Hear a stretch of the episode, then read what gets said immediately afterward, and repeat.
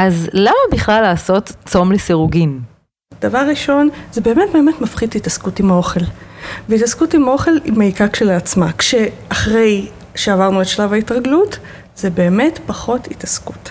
זה דבר ראשון. דבר שני, אחד הדברים שקורצים להרבה אנשים זה שעצם הצום לסירוגין, בלי בהכרח לשנות את האוכל, עצם הצום לסירוגין במחקרים מוכיח את עצמו כמו דיאטה, וזה קורץ, כי אוקיי, אני לא חייב לוותר תיאורטית על קרואסונים בשביל אה, לרדת במשקל, לשפר את הבריאות, ווטאבר.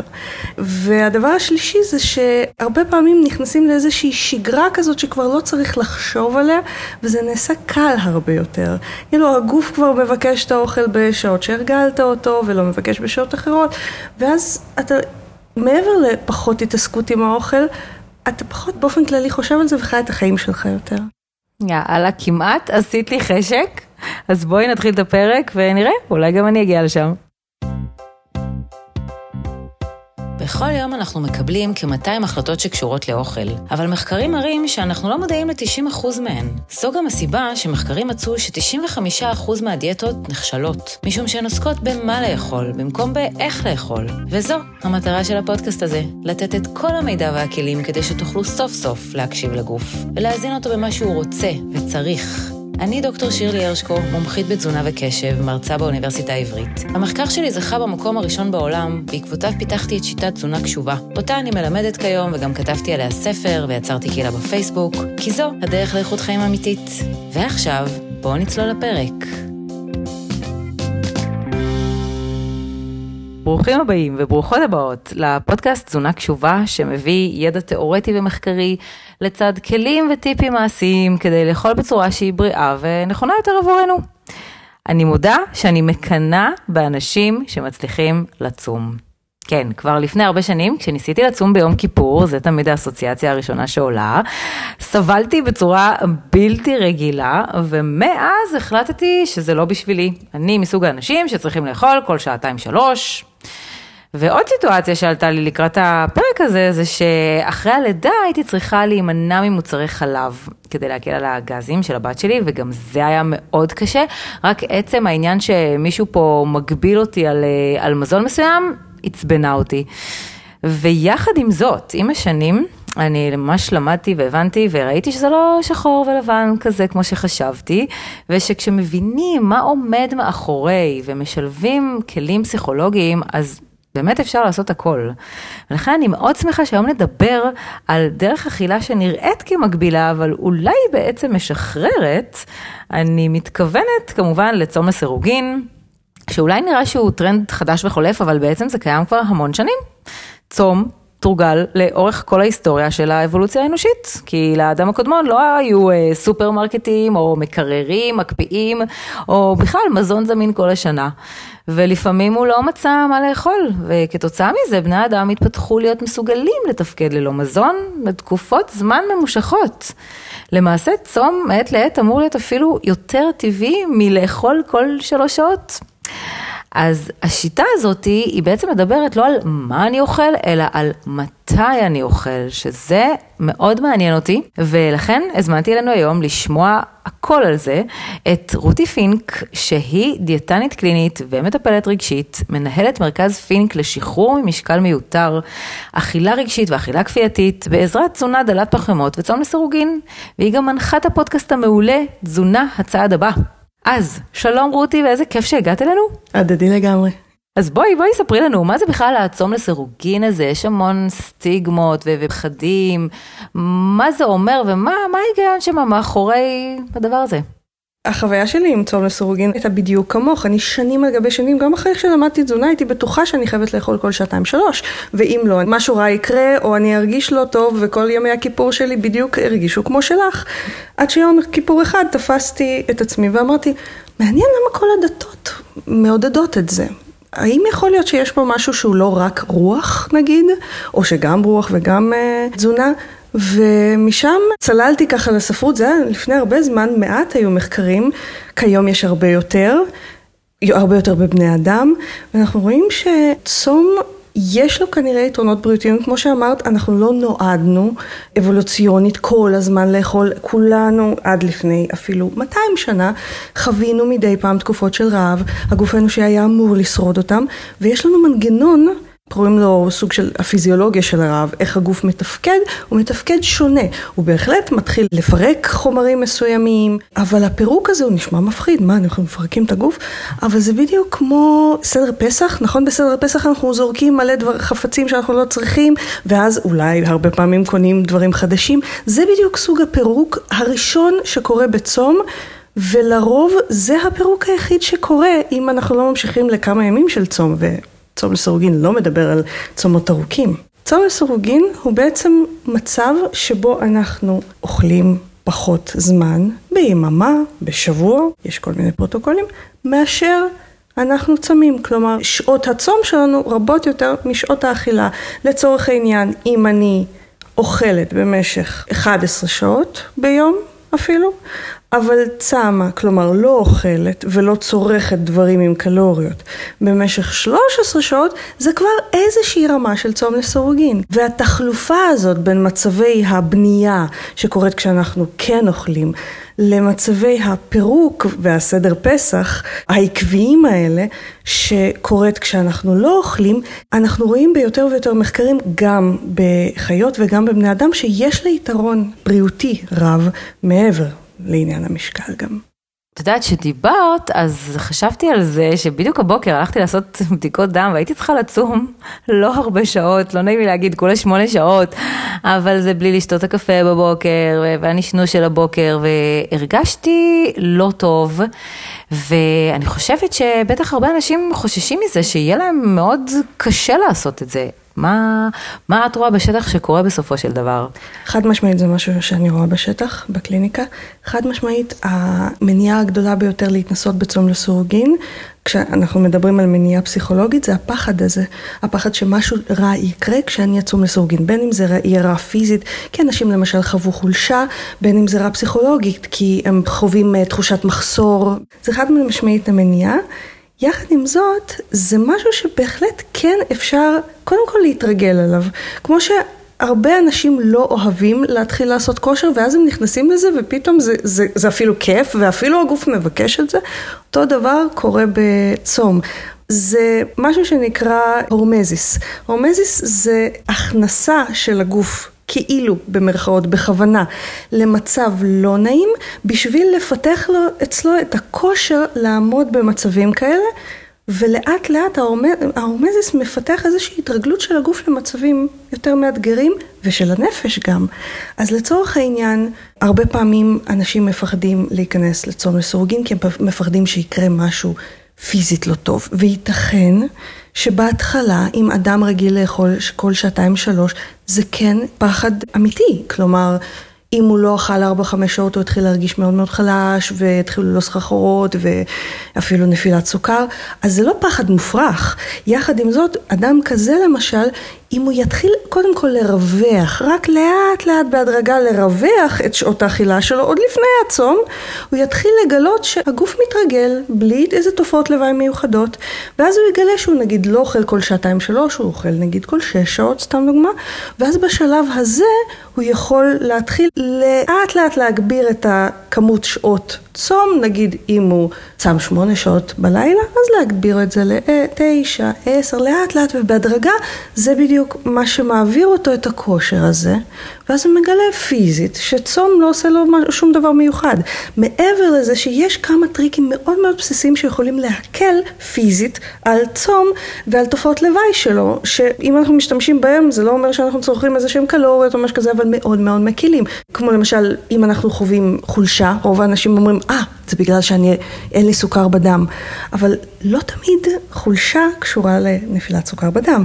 ואז במצב כזה שאנחנו שזה לא בגלל סוכר בדם, ואנחנו צורכים מים עם קצת מלח, כי הרבה פעמים זה יכול להיות קשור למאזן האלקטרוליטים והמלחים בדם, עצם צריכה של נגיד כוס עם חופן קטן של מלח, או, או בצורות אחרות, יש הרבה צורות לצרוך את זה, עצם זה שצורכים את זה, מחזיר אותנו בחזרה לתחושה נורמלית לחלוטין, וכל הדבר הזה נעלם, וזה לא סוכר ולא צריך לאכול, ואנחנו מגלים בעצם שרב הוא לא תחושה נעימה במיוחד, אבל היא תחושה, היא עוד תחושה.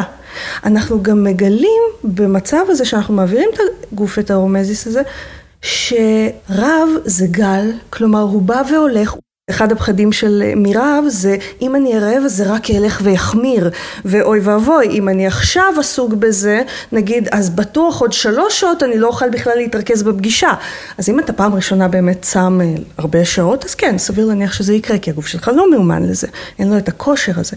אבל אם לאט לאט הרגלת את הגוף אתה תגלה שגם אם נגיד סתם דוגמה עכשיו יש לך גל של רעב בעוד שלוש שעות, אם אתה לא אכלת, נגיד שתית, ולא אכלת, אז הרבה פעמים זה פשוט נעלם, התחושה הזאת נעלמת, ורעב בא כמו כל סימן פיזיולוגי כגל שהולך ויורד.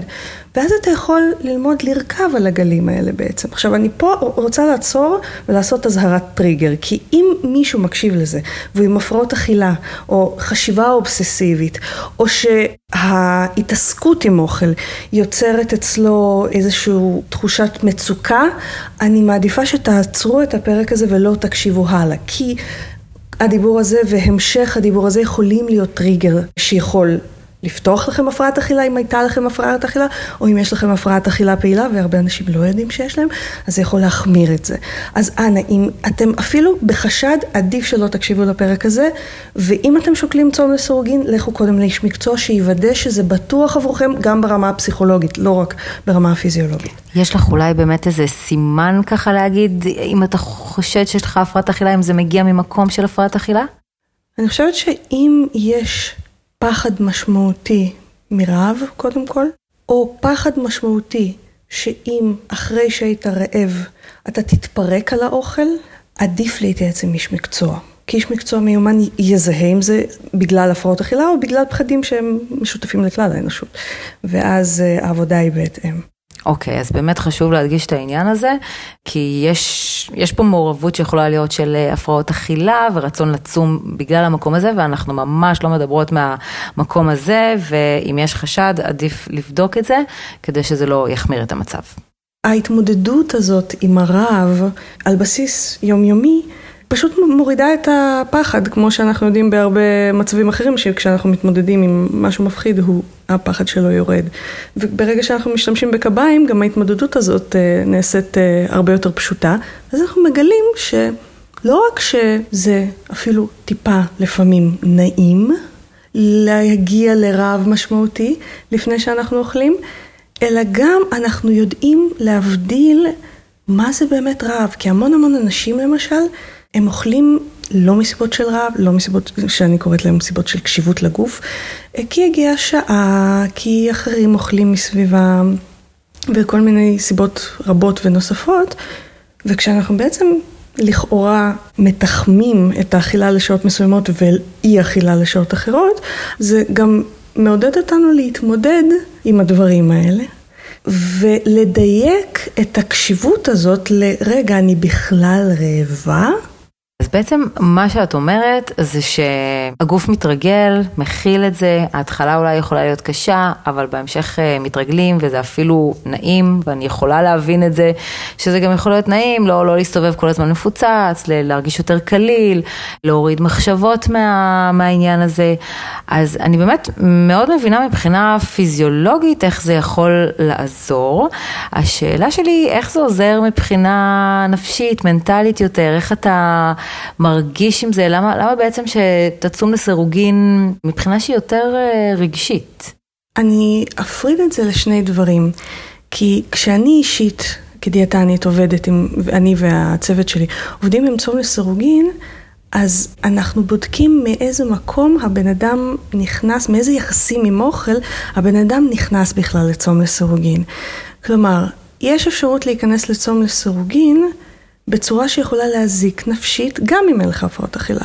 לצורך העניין, אם אתה נכנס לצום לסירוגין כדי לכפות על הגוף שלך, מתמודד עם רב היסטרי, שגורם לך ליותר ויותר מחשבות על האוכל, ונגיד עברו שלוש-ארבע שבועות של ההתרגלות לפרוטוקולים של צום לסירוגין, ועדיין אתה מסתובב עם מחשבות על האוכל, אתה מסתובב, בזמן שאתה כן אוכל, אתה מרגיש שאתה צריך פיצוי ודברים כאלה, יש סבירות מאוד מאוד גבוהה שגם נכנסת לצום לסירוגין מיחסים עם אוכל שהם לא מיטיבים, ואז הצום לסירוגין כן יכול להחמיר את זה. ולכן, אם אנחנו נגיד אצל מטופל שלנו נציע לו צום לסירוגין, אנחנו לא נציע את זה לרוב ממקום כזה, אנחנו נציע את זה ממקום שאני חושבת שהוא כן בריא נפשית, מתוך קודם כל קשיבות לגוף, כלומר אתה מזהה באופן כללי, פלוס מינוס, מה זה רעב, מה זה שובע, אתה הורדת לפחות קצת את הרעשים שמפריעים לך להקשיב לרע ושובע, ואז מתוך המקום הזה אנחנו מתחילים לחכות שהגוף ייתן סימן של רעב, והרבה פעמים אנשים מגלים לבד שהם צריכים שתיים, שלוש ארוחות ביום, והרבה פעמים לאט לאט מתוך זה הגוף ממש מתחיל לבקש צום לסירוגין. שיש הרבה אנשים שהוא לא מבקש אצלם את זה אפילו כל יום, ועדיין גם אם הם עושים את זה אחת לכמה ימים, זה עדיין יש לזה איזשהו אפקט מיטיב. אז ברמה הפסיכולוגית, אם אנחנו נכנסים מהמקום הנכון לצום לסירוגין, המקום הזה של אני לא הולך לכפות על הגוף שלי, אני הולך להיות קשוב לגוף שלי, אני יודע לזהות רע ושובע, וחלק, לפחות ניכר מהאכילה שלי, לא מונע על ידי סימנים חיצוניים או אכילה רגשית, אלא יותר מתוך קשיבות לגוף. מתוך מקום כזה, הכניסה לצום לסירוגין מאוד משחררת. כי אתה מרגיש קודם כל שהגוף איתך. הוא הולך איתך, הוא רוצה עבורך את ההפחתה הזאת באוכל, את הקלילות, את התחושת רוגע הזאת שנוצרת כן כשאתה בצום לסירוגין. וזה המקום המשחרר שלא כולם מגיעים אליו בצום לסירוגין למרות שכולם רוצים להגיע אליו. והמשתנה שעושה את ההבדל הוא בדיוק היכולת הזאת, קודם כל לקשיבות לגוף, שלצערנו בחברה המערבית מאוד מאוד, אנחנו רחוקים ממנה, ואני חושבת שצריך ללמד אותה לפני כל סוג של התערבות תזונתית, וגם העניין הזה של האכילה הרגשית, או אכילה שלא קשובה לסימני הגוף. אז בעצם רוב האנשים שמגיעים אלייך בשביל לעבור ליווי לצום לסירוגין, מגיעים מאיזה מניעה? רובם רוצים לרדת במשקל, וגם פה יש אה, גישה שיכולה לעזור להם לעשות צום לסירוגין, ויש גישה שיכולה להפריע להם לצום לסירוגין.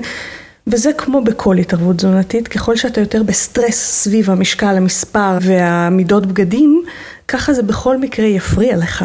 צום לסירוגין הוא כזה די דומה לדיאטה. אבל מה, מה שונה שם, מה, מה מבדיל את זה מדיאטה ככה שמגבילים אותך בעצם בכמות המזון שאתה צריך לצרוך? אם אתה מגיע לצום לסירוגין מתוך קשיבות לגוף, אתה לא מסתכל על זה כמגבלה בכוח, אלא אתה מסתכל על זה כאיזשהו כלי עזר נעים, או גם אם הוא לא כל כך נעים, כמו פעילות גופנית, לא תמיד אנחנו נרצה לצאת עליה, אבל אנחנו נדע כמה נעים זה יהיה להרגיש את זה, אז אנחנו לא נכפה בהכרח בכוח, אבל זה יהיה משהו פנימי ומחובר לערכים שלנו, לשאיפות האמיתיות שלנו. במצב שאנחנו מגיעים ממקום כזה, זה לא דיאטה. זה איזשהו חלק מהדפוס הזה של המשך קשיבות לגוף. אני אתן לך דוגמה, אני לא בדיאטה. אני כן אוכלת בשביל להימנע מעמידות לאינסולין, כי היה לי בעבר אה, טרום סוכרת לפני שידעתי את כל מה שאני יודעת כיום, ורוב הימים אני שמה לסורגין. היום הגוף שלי חד משמעית, בגלל שאני התאמנתי על קשיבות, הגוף שלי חד משמעית אמר לא. זה לא היום לצום לסורגין, ואכלתי, השם ישמור. כאילו אם הייתי בחשיבה של דיאטה זה היה כזה, אוי לא, שברתי את הצום, שברתי את השגרה, שמה יהיה עכשיו וכן הלאה. שום דבר לא יהיה. אני יודעת ש...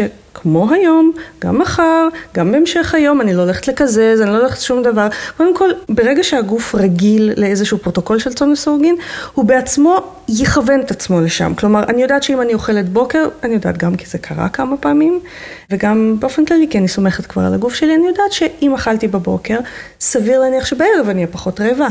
וככה אני לא צריכה להתעס... אני לא צריכה להיות הדיאטנית של עצמי. הגוף שלי הוא הדיאטנית הכי טובה שלי, ואז מהמקום הזה, כשאני מגיעה לצום, יש משהו מאוד מאוד גמיש ומאוד רגוע בזה.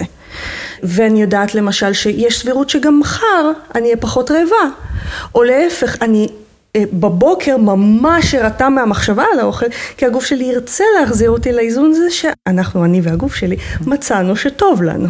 אז זה ההבדל בעצם בעיניי בין כל סוג של תזונה מקבילה עם תפיסה של דיאטה, לבין כל סוג של תזונה שלכאורה נראית מאוד מקבילה, כי אני גם אוכלת דל פחמימות, כן? זה כאילו דיאטות מארץ הדיאטות.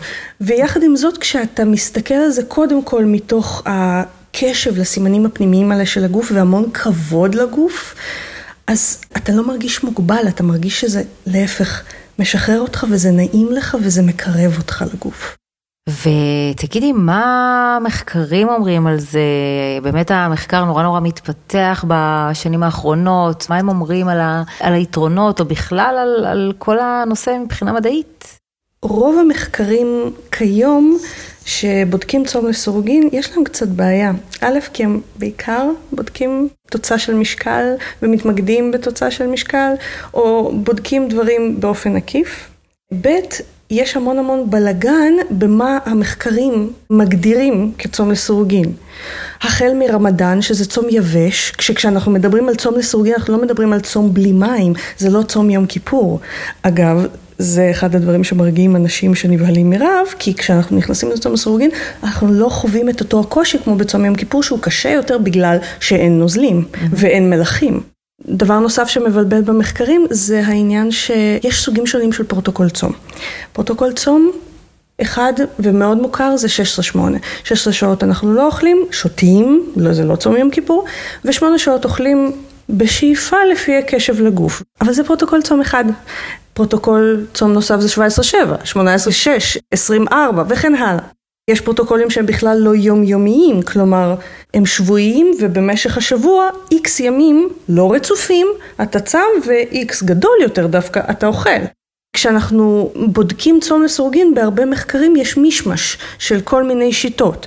ואנחנו יודעים שלמשל, אפילו ברמה מאוד מאוד הגיונית, ככל שאנחנו צמים יותר, דברים יותר יקרו בגוף, לטובה לרעה. אז אנחנו לא יכולים להשוות נגיד 16-8 ל-23-1, 16-8 זה 16 שעות אכילה ו-8 שעות צום, 23-1 יש שקוראים לזה עומד, one meal a day, ארוחה אחת ביום בעצם, או נגיד שעה, לא של בולמוס אלא של אכילה לפי צרכי הגוף.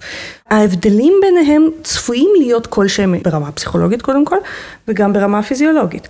ובגלל שהמחקר כל כך מבולבל, בבני אדם, כשאנחנו מדברים על ההשפעות המרחיקות לכת של צאן לסירוגין, אנחנו כאילו יותר מסתמכים על חיות, כי אנחנו רואים שאותם מנגנונים בבני אדם קורים, כמו בדיוק המנגנונים שקורים בחיות, אבל בחיות הרבה יותר קל לעשות את הביקורת על צאן לסירוגין, יש להם זמן חיים ארוך יותר אז אפשר לראות מה קורה איתם תוך כמה שנים ואז להשליך את זה לחיים של בן אדם וכן הלאה.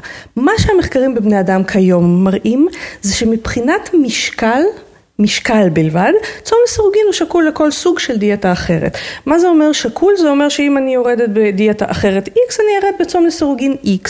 איזה צום לסירוגין? שאלה טובה, כי המחקרים מבולבלים.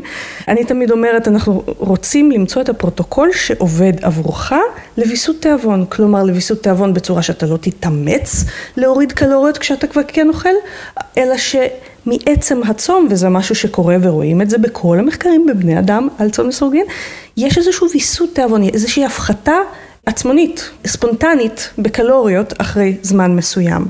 יש לזה המון היגיון ביולוגי, אבל תכלס זה קורה. וברגע שמצאנו פרוטוקול שעושה את זה תוך 3-4 שבועות, שזה זמן ההתרגלות, זה הפרוטוקול הנכון עבורך. אז אנחנו רואים שזה לא עדיף על פני דיאטות מבחינת משקל, העדיפות היא יותר פסיכולוגית למי שנוח פחות להתעסק עם האוכל עצמו ויותר להתעסק עם מתי לאכול. זה גם מאוד מאוד פשוט להבין, או שאני אוכל או שאני לא אוכל. לעומת שתי כפות גבינה אני אוכל או שלוש כפות גבינה אני אוכל וכן הלאה. דברים מעניינים שאנחנו כן רואים בבני אדם שהם מאוד מאוד התחלתיים, מחקרים מאוד קטנים, אז אני מאוד מאוד נזהרת לקפוץ למסקנות מרחיקות לכת, אבל הם ממש ממש זהים למה שקורה בבעלי חיים, זה הטבות בכל מיני מדדים. קודם כל מדדים בדם, סוכר, עמידות לאינסולין וכן הלאה. וכלה במצבים רפואיים, למשל, אנחנו רואים ש... פרוטוקולים ספציפיים של צום לסירוגין משפרים את התגובה של מערכת החיסון במחלות אוטואימוניות, שזה מחלות שבהן הגוף תוקף את עצמו בעצם. אנחנו רואים שפרוטוקולים אחרים של צום, למשל, בחולי סרטן מפחיתים משמעותית תופעות לוואי מהכימותרפיה כשהם עוברים כימותרפיה, ומשפרים תוצאה של הקרנות כשהם עוברים הקרנות. שוב, צריך לעשות את זה מאוד בזהירות ולא לעשות את זה בלי אה, ייעוץ, כי בסרטן יש גם סיכון של ירידה במשקל לא מבוקרת, אז מאוד מאוד חשוב לעשות את זה במצבים של חולי אה, מבוקר מאוד. אנחנו רואים שיפור בכל המדדים הקוגניטיביים באוכלוסיות שונות. למשל, מחקר בבית אבות בדקו אצל זקנים עם צום לסירוגין יחסית עדין של 16-8 ואכילה רק של 8 שעות, שיפר את הסימנים הקוגניטיביים בדימנציה וראו שכן. עכשיו זה מחקר מאוד מאוד קטן, אבל אנחנו רואים את זה בהיקפים הרבה יותר גדולים בחיות, אז יש לשער שבמחקרים גדולים יותר נראה את זה. יעברו עוד עשרות שנים עד שבאמת זה יוכח חד משמעית. אבל למי שלא רוצה לחכות ולקבל את היתרונות האלה, אולי שווה כן לשקול את זה. בחיות אנחנו גם רואים הפחתה בהיראות של סוגי סרטן מסוימים. לא מספיק עברו שנים של מחקר בצום לסורוגין בשביל להוכיח את זה בבני אדם, כי נגיד צריך כמה שנים של צום לסירוגין ולראות אם יש ירידה בהיראות אה, סרטן, זה מחקרים ארוכים שעוד, הם, הם רצים אגב, יש מחקרים שרצים על זה, אבל עוד אין מן הסתם תוצאות. למי שלא רוצה לחכות, בגלל שאנחנו יודעים שלצום לסירוגין, כשהוא מבוצע בצורה מקצועית ומבוקרת, יש לפחות יתרונות על המשקל, אז אולי שווה לשקול את זה. אז אני מבינה שבאמת יש יתרונות מהבחינה של המשקל ויש גם יתרונות מהבחינה של ממש נותנים בעצם לגוף, לתאים להתחדש, לעשות עבודה שהם לא יכולים לעשות כשהם מעמיסים עליהם כל הזמן באוכל, ואנחנו יודעים, ואני מדברת על זה הרבה בפודקאסט הזה, שאנחנו היום רחוקים מרעב, אלא להפך, יש לנו המון שפע, המון אוכל כל הזמן מסביבנו, המון פיתויים, ככה שגם הכיוון הזה, שזה קצת מפחית את כל המסיכים האלה וכל השפע במרכאות האינסופי, יש, יש גם את היתרון הזה. ומעניין אותי, מה בעיקר את רואה שטעויות נפוצות שעושים בצום לסירוגין, או במחשבה, או ממש במעשה, אנשים שפשוט לא עושים את זה נכון, ואולי בגלל זה לא מצליחים, דברים כאלו שהם נפוצים. יש אה, שלוש טעויות נפוצות שאני רואה. הראשונה זה לצפות שהצום לסירוגין יעבוד מיד. כמו לכושר, לצום לסירוגין לוקח זמן להראות את התוצאות שלו. זה לא תוצאות מיד בהכרח בהתחלה. יש כאלה שמשיגים בהתחלה מיד תוצאות, אבל הרוב צריך לתת לריקוד ההורמונלי הזה ש... של הפחתת התיאבון שהצום לסירוגין יוצר, צריך לתת לו זמן לעבוד בשביל לראות תוצאות. ואז אנחנו מנסים את זה ארבע, חמש ימים, שבוע, וזה לא עובד, וזה רק נעשה קשה יותר, כי בדרך כלל דווקא השבוע השני קצת יותר קשה מהראשון, ואז בשבוע השלישי מתחיל להירגע הקושי, ובשבוע הרביעי כבר אה, הרבה פעמים זה פשוט הרבה יותר. אז לא לתת לזה מספיק זמן זה הטעות הראשונה.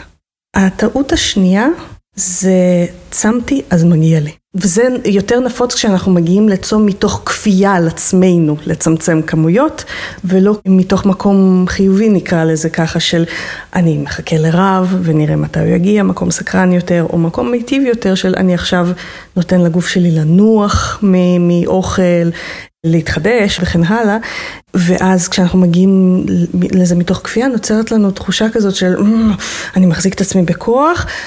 ואז ברגע ששעת האכילה מגיעה, אז הגבולות האלה שהחזקנו בכוח מורדים, ואנחנו כמו גומייה שאנחנו מתחנו יותר מדי אחורה, בום טראח היא משתחררת, ואנחנו רוצים לאכול הכל, ואז אנחנו אפילו עלולים לעלות במשקל למרות שאנחנו צמים לסורוגין. ולכן הפתרון הטוב ביותר לדבר הזה זה א', ברגע שהסתיימו שעות הצום, אנחנו לא מתחילים לפצות, אנחנו שוכחים שצמנו, נקרא לזה ככה, ואנחנו קשובים לגוף. כי אם אנחנו לא קשובים לגוף ואנחנו צריכים לפצות או לוודא שאנחנו לא בתת תזונה ולהכריח את הגוף בכוח, אם אנחנו לא עושים את זה, מה שאנחנו עושים זה פשוט מפסידים את האס הגדול ביותר של הצום, שזה ויסות התיאבון לשעות האכילה.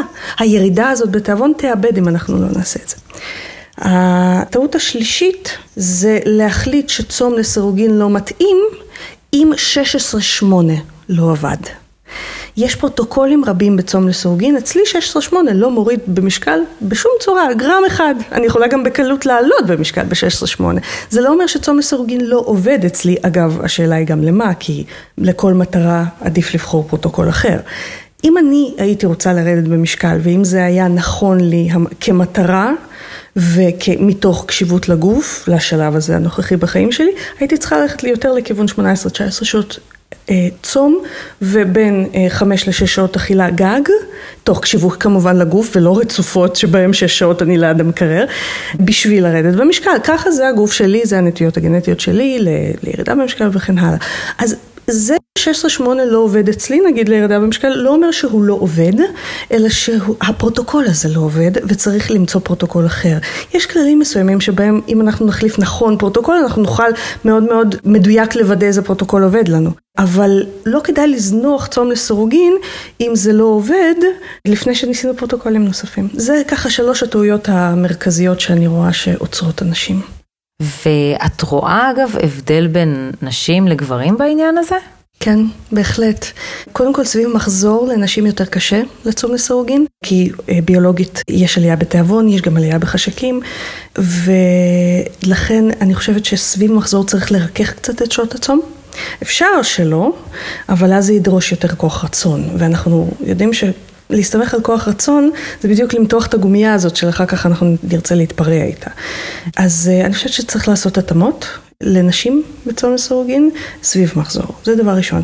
דבר שני, גברים נוטים לקבל תוצאות עם פחות שעות צום מנשים. אבל הגוף האדיר והחכם והאינטליגנטי שלנו עושה את זה לא בשביל לעשות לנו רע, אלא כי מבחינתו אם אנחנו נרד יותר מדי מצום במשקל, זה יסמן לגוף שלנו שעכשיו זה לא תקופת הפוריות. ולכן בעצם על ידי הכאילו במרכאות לעומת גברים התנגדות הזאת, הוא משמר את היכולת לפוריות שלנו, זה לא נגדנו בזה. אבל צריך להיות בחמלה כלפיו ולהבין שאם אני ובעלי נגיד שוקלים אותו דבר, נגיד באותו גובה, הכל מסת שריר אותו דבר, אם הוא יעשה את הצום לסורגין ואני אעשה, הוא ירד סביר להניח יותר במשקל, כמו בכל דיאטה. אז אם עכשיו עשית לי חשק לנסות את העניין, ואני רוצה ככה לשחק עם זה, לראות איך זה מרגיש, להתחיל, איזה מקום ככה היית ממליצה לי להתחיל איתו, איזה משהו אולי פרקטי שאני יכולה ממש לעשות uh, כבר מחר אולי? אני הייתי ממליצה לך קודם כל, נגיד, לסיים לאכול בשעה שפויה. ואז לחכות לרעב בבוקר. הרבה אנשים מגלים שאם הם מחכים לרעב בבוקר הם לא רעבים באמת בשעות שהם רגילים לאכול, אלא אולי קצת יותר מאוחר, אולי הרבה יותר מאוחר. זו אופציה ראשונה. אופציה שנייה, לבדוק מה המרווח הכי נוח ש... ברגיל את פשוט לא אוכלת בו, נגיד אם המרווח הכי נוח שלך, אם את רעבה למשל מאוד בבוקר, כי יש אנשים שהשעון הביולוגיה שלהם מאוד מאוד רעב בבוקר, אז אולי הייתי משחקת, הייתי בודקת למשל מתי אני בדרך כלל עוצרת את האכילה שלי, מסיימת לאכול, כאילו לא עוצרת את האכילה, מסיימת לאכול, אני סתם זורקת, נגיד בשמונה אני מסיימת לאכול, ואני קמה בבוקר נגיד בשבע ואני מורעבת, אז זה 11 שעות, אז אני אנסה לסיים דווקא יותר מוקדם, נגיד חצי שעה, שעה, ואז להתחיל להגמיש את זה מאוד בהדרגה. זה לא אומר שלכולם מתאים בהדרגה, יש אנשים שמתאים להם לקפוץ לזה ראש למים, לעבור ברעל את השתיים שלוש שבועות האלה של קושי, ואז לצאת מהצד השני מאוד מהר, וכבר אל תוך הפרוטוקול שהם כבר רוצים להרגיל את הגוף. אבל לרוב האנשים ה... להתחיל בהדרגתיות הזאת ולאט לאט כל חמש שבע ימים להגביר בחצי שעה שעה את שעות הצום כבר עושה את ההבדל. אבל אם את בן אדם שבכלל לא מסוגל שתיים שלוש לעבור שעות בלי אכילה, לא כדאי להתחיל בכלל משם, אלא קודם כל טיפה לרווח את הארוחות, וב' אולי לעבוד על הרכב ארוחה משביע יותר שאשכרה תוכלי לעמוד בריווח הזה. ומה אני עושה אם נגיד יש לי פתאום חתונה בערב, ארוחה, חג, עניינים? התשובה שלי היא תמיד אותה תשובה, מקשיבה לגוף. כי למשל, הרבה פעמים, אני למשל בן אדם ש, שלא רגיל לאכול בערב. הגוף שלי והפרוטוקול צום שאני עושה, יכולה בצהריים, בערב המאוד מוקדם, ובדרך כלל זה, זה, זה מסתיים שם. אז כשאני באה לחתונה אני לא רעבה בכלל. אז כאילו, קשיבות לגוף במצב הזה, תהיה אולי לטעום, אבל לא לבלוס, כי אני בחתונה, אוקיי? Mm-hmm. אז תמיד התשובה שלי תהיה קשיבות לגוף. אבל אם אנחנו נורא נורא רוצים כן להקפיד על פרוטוקול צום, או שאנחנו בשלב ההתרגלות, שבו כן יש עדיפות לשמור על איזשהו פרוטוקול צום מסוים, כי אנחנו רוצים לפתח אצל הגוף כושר צום מסוים, לצום איקס שעות, אז במצב הזה אנחנו יכולים קצת לשחק עם חלון האכילה. למשל, אנחנו יכולים לדחות את תחילת האכילה, ואז חלון האכילה יכסה לנו את האירוע. או שאנחנו יכולים להשתמש בזה, איזה שהם קביים שיש מחקר אחד שבדק את זה, והממצאים ממש מגניבים. חופן קטן של אגוזים, כנראה, לפחות מבחינת משקל, כנראה לא שובר את רוב המנגנונים שעוב... שהמיטיבים של הצום למשקל, ואז אנחנו כאילו יכולים בשעה שהיינו רגילים לפתוח חלון אכילה, כן לאכול את האגוזים האלה, ואז למשוך את כל תחילת חלון האכילה שיכסה. אבל בתכלס, אם זה פעם ב... אני חושבת שהמחיר של להתעסק עם זה לא שווה את זה. כל עוד אנחנו מקשיבים לגוף. נכון, אבל את יודעת, לפעמים קשה להקשיב לגוף עם כל המסיחים מסביב. אתה הולך לחתונה ואתה רואה שם את הסושי או את הקינוחים הקטנים, הגלידות, לא יודעת מה, ואתה לא כל כך מקשיב לגוף שלך, אתה יותר מקשיב לעיניים. נכון, נכון. אז קודם כל, גם באמת יש המון מה לעשות עם זה, ולפעמים עצם המודעות לזה עוזרת, אפילו בלי שנותנים איזה שהם כלים מה לעשות. עצם זה שאתה שם לב שאתה לא קשוב, הרבה פעמים מפחית, אבל בואי נגיד שהגוף שלי רגיל לצום לסרוגין, ובואי נגיד ש... אכלתי עם העיניים, יש לי נטייה לאכול עם העיניים, לא סתם יש לי נטייה להשמנה. ונגיד אכלתי בארוחות ואכלתי, ונגיד אכלתי קצת מעבר, יש סבירות גבוהה מאוד, כל עוד אני ממשיכה להקשיב לפחות אחר כך לגוף, שהגוף למחרת בעצמו, בלי שאני מתעסקת עם זה בראש בכלל, לא סופרת, לא מחשבת, בעצמו ירצה לקזז את זה, כלומר הוא ישדר לי למשל יותר מאוחר שהוא רעב, או יש אנשים שדווקא להפך זה יותר מוקדם, אבל הכמויות קטנות יותר. אז כל עוד הקשיבות הזאת, היכולת הזאת לקשיבות מפותחת אצלנו, חזרנו אליה, כי זה לא משהו שעד כך נעלם, אבל אנחנו יכולים לאבד אותו ויכולים להחזיר אותו ברמה מסוימת. כל עוד חזרנו לזה, זה עדיין יתאזן. אני ממש מתחברת לזה, גם בספר שלי בתזונה קשובה, אז אני מדברת המון המון על ההשפעה של הסביבה, על האכילה שלנו, אבל גם בעצם זה שאנחנו שמים לב לסביבה, לאיך היא משפיעה עלינו, ואז אם נגיד אני, אני יודעת שאני אוכלת המון בערב, ואחר כך אני מרגישה ממש רע, ממש כבדות, בחילה, קשה לי לישון בלילה, אז זה גם סוג של קשיבות שאחרי, אבל היא יכולה לעזור לי בעצם אחר כך בהמשך, שאני אגיד, אוקיי, טוב, אני הולכת כל שבוע לארוחת שישי המשפחתית הזאת. אותי, אבל כל שבוע אני מרגישה נורא רע ונורא כבדה, אז מראש להחליט שאני אוכל פחות נגיד, כדי שאני לא אגיע למצב הזה, אז זה גם מצב של קשיבות שאפשר לעשות כזה או מבעוד מועד או אחרי, וזה בהחלט משהו שחייב להתלוות לצום לסירוגין ובכלל לכל דבר שאנחנו עושים האכילה שלנו, כל דרך שאנחנו בוחרים בה, בסוף אי אפשר להתחמק מלהיות קשובים לעצמנו.